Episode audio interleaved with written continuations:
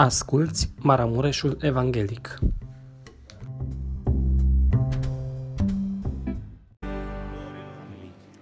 Și cu toții cred că așteptăm acea zi, ziua când vom fi cu El în veșnicii. În seara aceasta dorim să continuăm în citire pasajul care a fost început dimineață, cu precădere intrarea Domnului Isus Hristos în Ierusalim, pasaj care se găsește în Cartea Luca, capitolul 19, citind de la versetul 41. Când s-a apropiat de cetate și a văzut-o, Isus a plâns pentru ea și a zis, Dacă ai fi cunoscut și tu, măcar în această zi, lucrurile care puteau să-ți da pacea, dar acum ele sunt ascunse de ochii tăi. Vor veni peste tine zile când vrăjmașii tăi te vor înconjura cu șanțuri, te vor împresura și te vor strânge din toate părțile. Te vor face una cu pământul pe tine și pe copiii tăi din mijlocul tău și nu vor lăsa în tine piatră pe piatră, pentru că n-ai cunoscut vremea când ai fost cercetată. În urmă, a intrat în templu și a început să scoată afară pe cei ce vindeau și cumpărau în el și le-a zis, este scris, Casa mea va fi o casă de rugăciune, Amin. dar voi ați făcut din ea o peșteră de tâlhari. Iisus învăța în toate zilele pe norod în templu și preoții cei mai de seamă, cărturarii și bătrânii norodului, căutau să-l omoare. Dar nu știau cum să facă, pentru că tot norodul îi sorbeau vorbele de pe buze. Amin. Vă rog să reocupați locurile.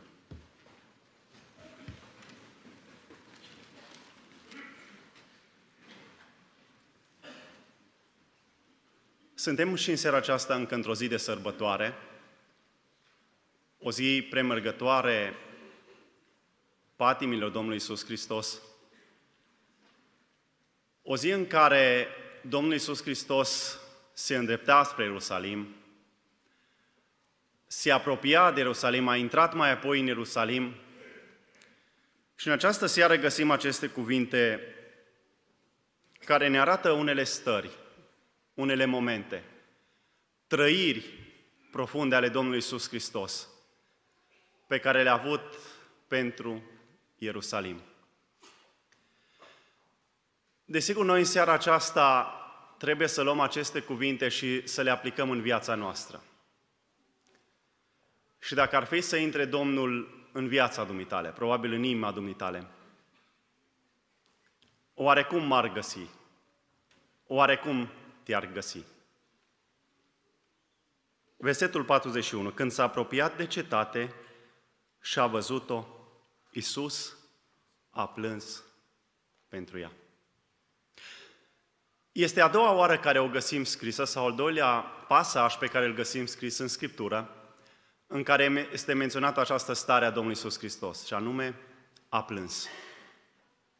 Iisus a plâns. Iisus Hristos a plâns pentru prima dată la moartea prietenului său Lazar. Ioan, capitolul 11, versetul 35. Termenul însă folosit în pasajul acela, în momentul acela, derivă din cuvântul de grecesc dracuro, adică lacrimă. Iisus a lăcrimat. Iisus a avut un plâns domol, nu a fost asemenea plânsului pe care l-a avut Marta, pe care l-a avut Maria, dar dacă ne întoarcem înapoi în pasajul în care l-am citit, un astfel de plâns a avut Domnul Iisus Hristos pentru Răsalim. Un sprâns care a fost gomotos, o durere lăuntrică pe care Domnul Iisus Hristos o simțea pentru această cetate. Cuvântul folosit aici era clairo un zbucium lăuntri pe care Domnul Iisus Hristos îl simțea, pentru că vedea modul și situația în care a ajuns Ierusalimul, în care a ajuns Israelul. Și care în momentul în care Domnul Iisus Hristos trebuia să intre în Ierusalim, ei nu erau pregătiți. Aș vrea să vedem în seara aceasta câteva aspecte, câteva motive de ce a plâns Domnul Isus Hristos? Și așa cum spuneam, să ne gândim să le aplicăm în viața noastră.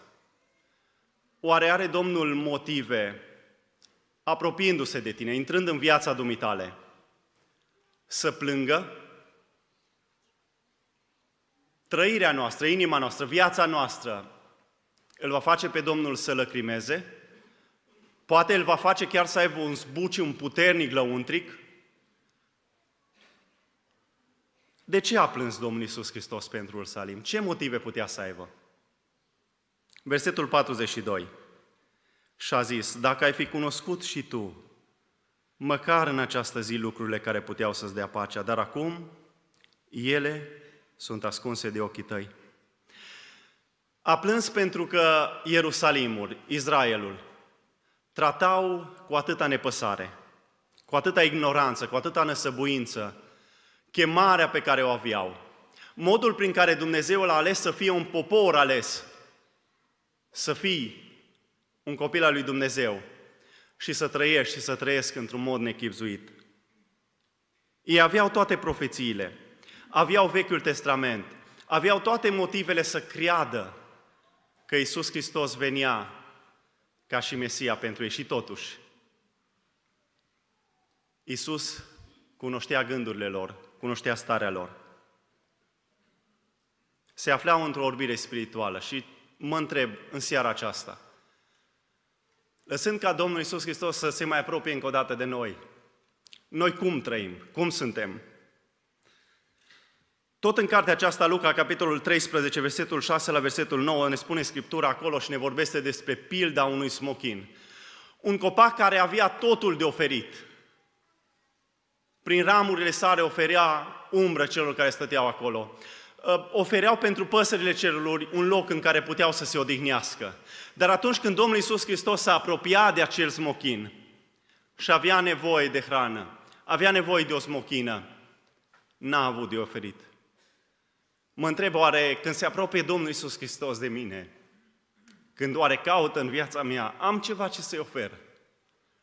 Oferim atâtea lucruri frumoase celor dragi. Poate nouă însină ne facem foarte multe cadouri, foarte multe lucruri care ne plac. Dar dacă are Domnul Iisus Hristos nevoie de ceva de noi, oare suntem pregătiți?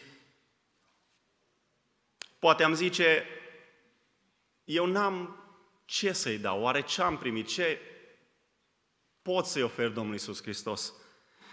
Tot din cartea Luca. Haideți să mai privim la un exemplu. Pilda polilor, Luca 19, versetul 11, chiar întorcând pagina privind în stânga, de la, 11, de la versetul 12 la 28. Toți au primit. Cu toții au primit în măsura în care Domnul a hotărât, în care stăpânul a hotărât să le ofere câte un mod prin care puteau să lucreze pentru stăpânul. Un pol, trei pol, cinci, un dar, două daruri. Câte n-am primit? Câte n-ai primit de la Domnul? Și atunci când se apropie stăpânul de tine, oare cu ce mă prezint în fața lui? Oare cum mă prezint în fața lui? Ne întrebăm în seara aceasta, oare suntem și noi la fel de ignoranți? Suntem și noi la fel de nepăsuiți?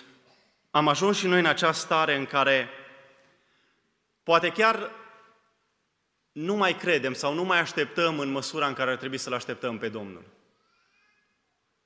Intra Domnul Isus în Ierusalim și a trebuit să plângă pentru cetate, pentru că ignoranța lor a ajuns cote maxime. Plângea în al doilea rând pentru cetate, pentru că vedea în viitor ceea ce aștepta sau ceea ce aștepta pe Ierusalim.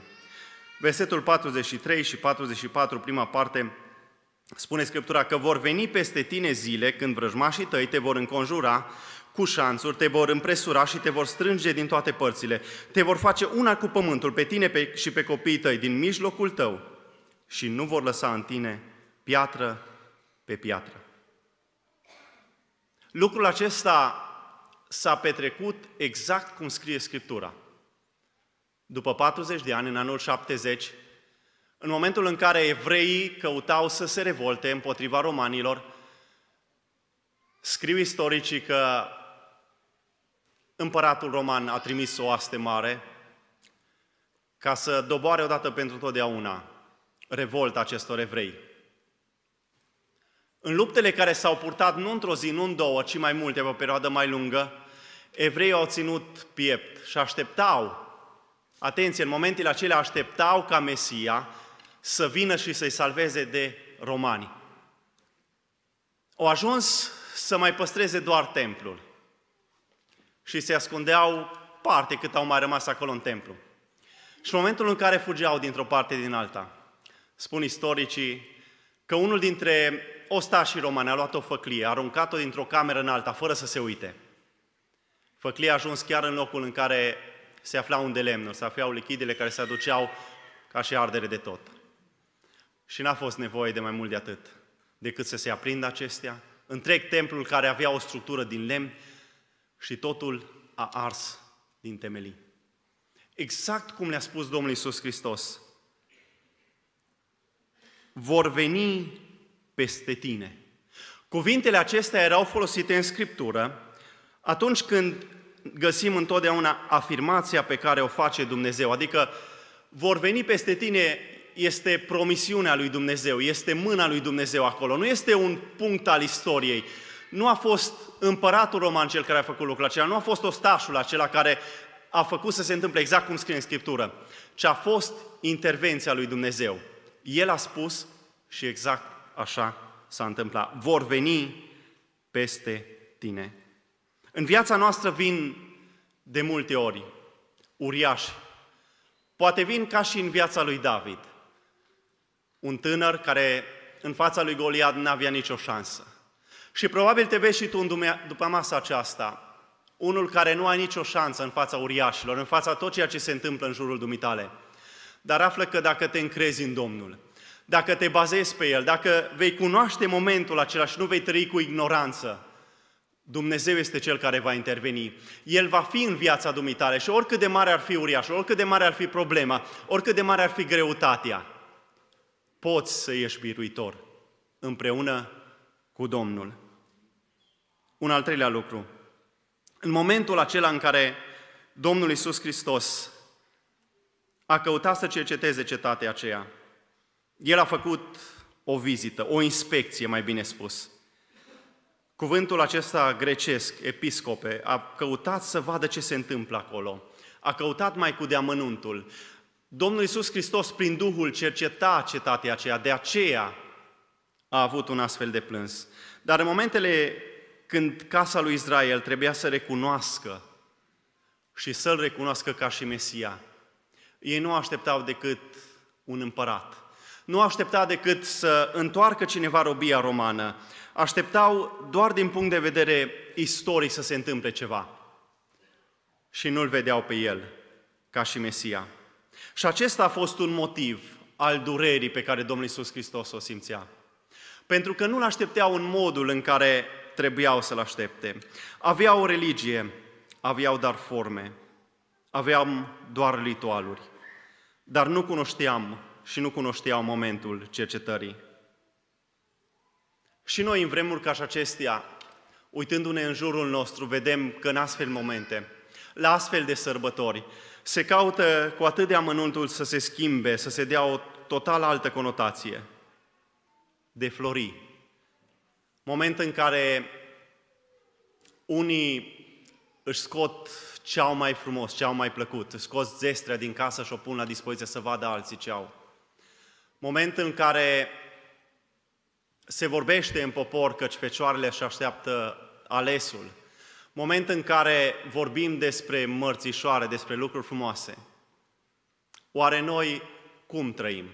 Oare noi lăsăm aceste obiceiuri, aceste datini așa cum a făcut și evrei odinioară, să golească tot ce este Dumnezeu din noi. Sau îl mai așteptăm pe Domnul ca și Mesia. Când îl aștepți pe Domnul Isus Hristos în viața dumitale, oare pentru ce îl aștepți? Care este motivul real pentru care îl aștepți? Vremuri de cercetare în istorie au mai fost multe. Unii în momentul în care Dumnezeu i-a cercetat, nu au fost gata și nu au fost pregătiți să facă lucrul acela. În momentul potopului, când Domnul Iisus Hristos s-a prezentat, când Dumnezeu s-a prezentat, oamenii și omenirea nu era gata. În momentul Sodomei și a Gomorei, Geneza 19, n-au fost gata. În momentul în care Dumnezeu s-a prezentat în dreptul egiptenilor și a arătat atâtea minuni lui Faraon în Exod 7 până la 11, nici o clipă n-au fost gata să recunoască momentul cercetării.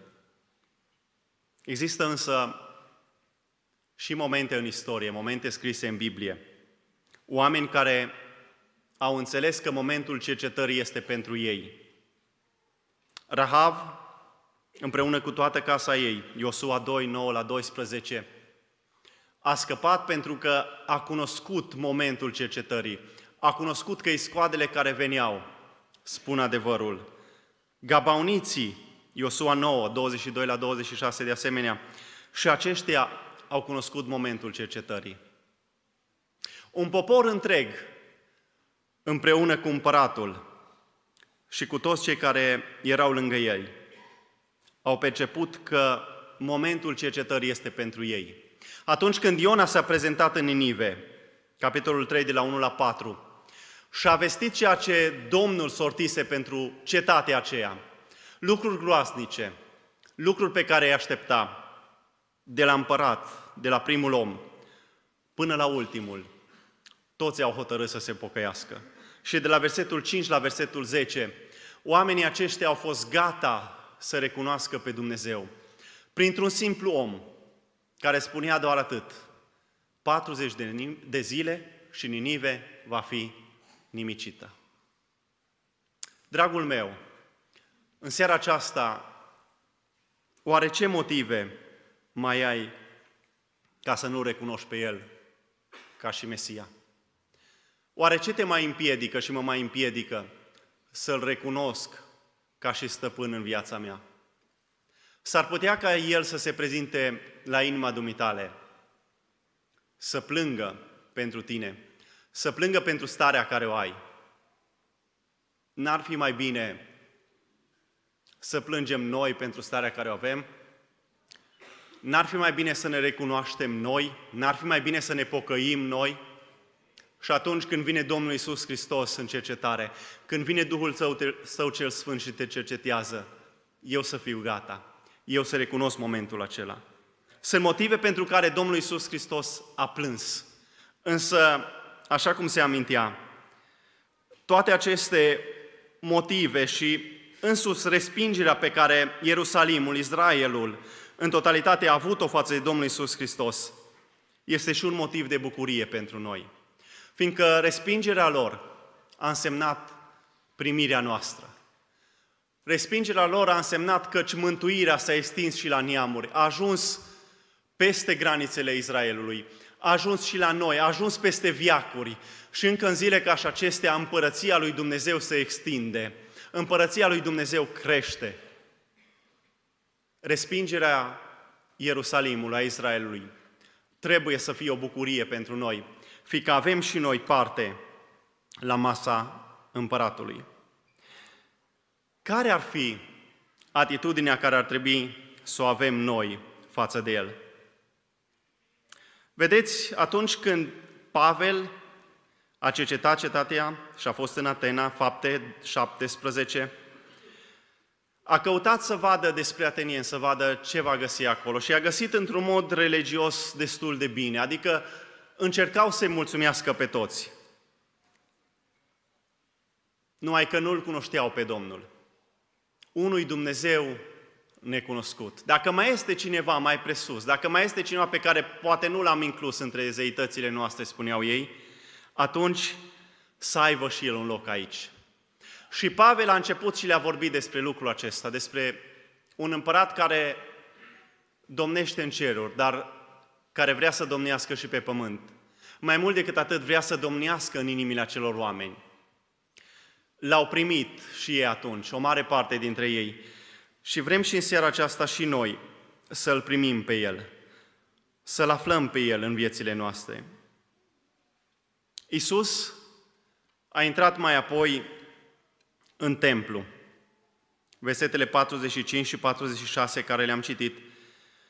Și găsim că în locul acela nu au găsit locuri lăudabile, nu au găsit o atitudine lăudabilă. În locul acela în care trebuia să se aducă închinare, în locul acela în care trebuia să se aducă rugăciune, în care trebuia să simți prezenta lui Dumnezeu, așa cum scrie cuvântul, versetul 46, este scris, casa mea, adică casa lui Dumnezeu, va fi o casă de rugăciune, dar voi ați făcut din ea o peșteră de tâlhari.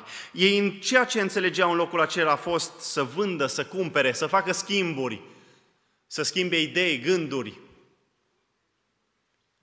Dacă este să intre Domnul Isus Hristos în templu, dacă este să intre Domnul Isus Hristos în inima dumitale, oare ce va găsi? S-a apropiat Domnul Isus Hristos înspre Ierusalim și într-o zi anterioară acesteia, ne spune Luca 19, că trecuse prin cetatea Erihon. În cetatea aceea trăia un om care avea o ultimă șansă, fiindcă Domnul Iisus Hristos mergea spre Ierusalim, spre patimi. Și omul acesta, Zacheu, a profitat de această ocazie, căuta cu tot din adinsul să se întâlnească cu Domnul Iisus Hristos.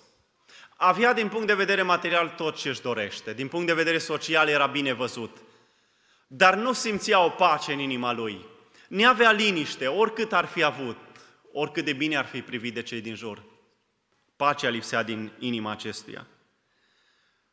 Și Domnul Iisus Hristos știa că trebuia să se întâlnească cu Zacheu. Versetul 5, capitolul 19, Zacheie, dă-te jos, căci astăzi trebuie să rămân în casa ta.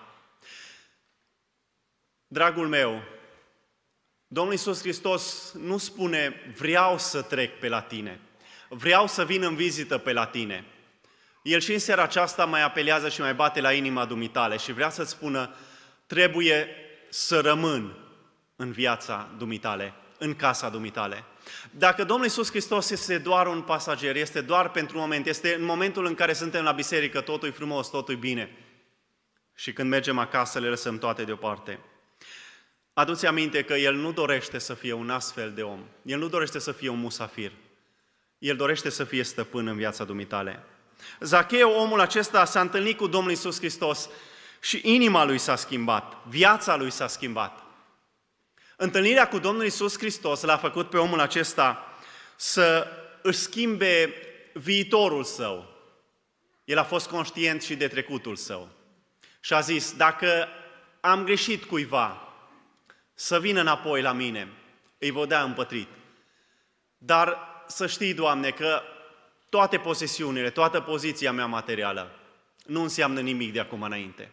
De acum înainte vreau să fiu un slujitor al tău, de aceea jumătate din ce am dau săracilor. Oare înțelegem că trecutul nostru, cât și viitorul nostru, nu putem să ne rezolvăm noi nu putem să facem absolut nimica pentru clipa care a trecut. Nu putem de asemenea să facem noi ceva pentru clipa care urmează. Ne vedem atât de slab de multe ori, atât de neputincios în fața, în fața multor probleme care le avem. Dar oare înțelegem încă o dată că Domnul vrea să intre în casa dumitale, să rămână în viața dumitale, ca să-ți rezolve problema trecutului, să-ți dea liniște în inima dumitale și să-ți rezolve și viitorul dumitale să-ți dea un viitor și o nădejde. Numai El este în stare să facă lucrul acesta. Astăzi, dragul meu, este ziua cercetării tale și vreau să mai vedem patru episoade din Scriptură despre oameni care au înțeles că ziua cercetării a fost pentru ei. A fost o zi când a intrat Domnul Iisus Hristos în Ierusalim, amintesc lucrul acesta, și eu n-au fost gata să-L primească, dar noi știm oare atunci când ne cercetează El că El vine cu șansa unui nou început? Dumneatale știi că tot ceea ce ai în viața dumitale, atunci când se prezintă Domnul Isus Hristos, tu ai șansa unui nou început. Când nu se termină viața dumitale, când nu e gata clipa, când nu e gata ziua de astăzi, dumneatale și eu mai am o șansă. Cartea Filimon, o carte scurtă pe care o putem citi, dar atâta de încărcată din punct de vedere spiritual. Scriptura acolo ne vorbește despre un tânăr, un onisim, care a greșit. În momentul în care a greșit, n-a înțeles altceva decât să fugă de la stăpânul său. Și ajunge acum în închisoare, dar acolo se întâlnește cu omul lui Dumnezeu. Și tânărul acesta a înțeles că problemele trecutului, ceea ce a făcut în trecut, el trebuie să și le rezolve. A cunoscut vremea cercetării lui și că acolo omul lui Dumnezeu nu îl îndemna altceva decât să caute schimbare în viața lui, să caute să se schimbe. Omul acesta, Onisim, tânărul acesta, a înțeles lucrul acesta, a fost gata să se schimbe, a fost gata mai apoi să fie folositor și a zis, vreau să fiu cu tine, vreau să slujesc. Dar Pavel, omul lui Dumnezeu, îl trimite înapoi și du-te înapoi. Tu vei sluji înapoi în casa stăpânului tău. Fii loial. Fii loial până la capăt.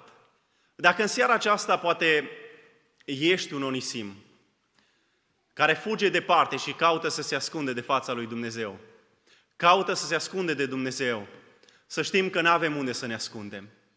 Să știm că nu avem unde să fugim mai departe decât El să te poată ajunge, decât cuvintele Lui să te poată ajunge. De aceea, acceptă în seara aceasta chemarea Lui, acceptă momentul cercetării Lui, acceptă atunci când îți vorbește în inima dumitale și îți cere să renunți la lucrurile care nu sunt potrivite, să le lași acolo, să te întorci înapoi, să fii loial.